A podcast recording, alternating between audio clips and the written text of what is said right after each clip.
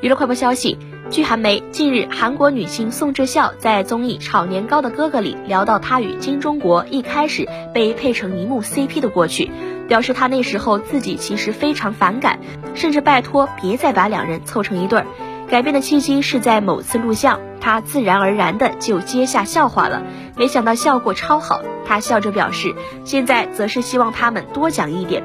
而金钟国本人也曾说过，从未对宋智孝心动。对此，宋智孝也在节目上响应，我也真的没有。两人就是兄妹般的友谊。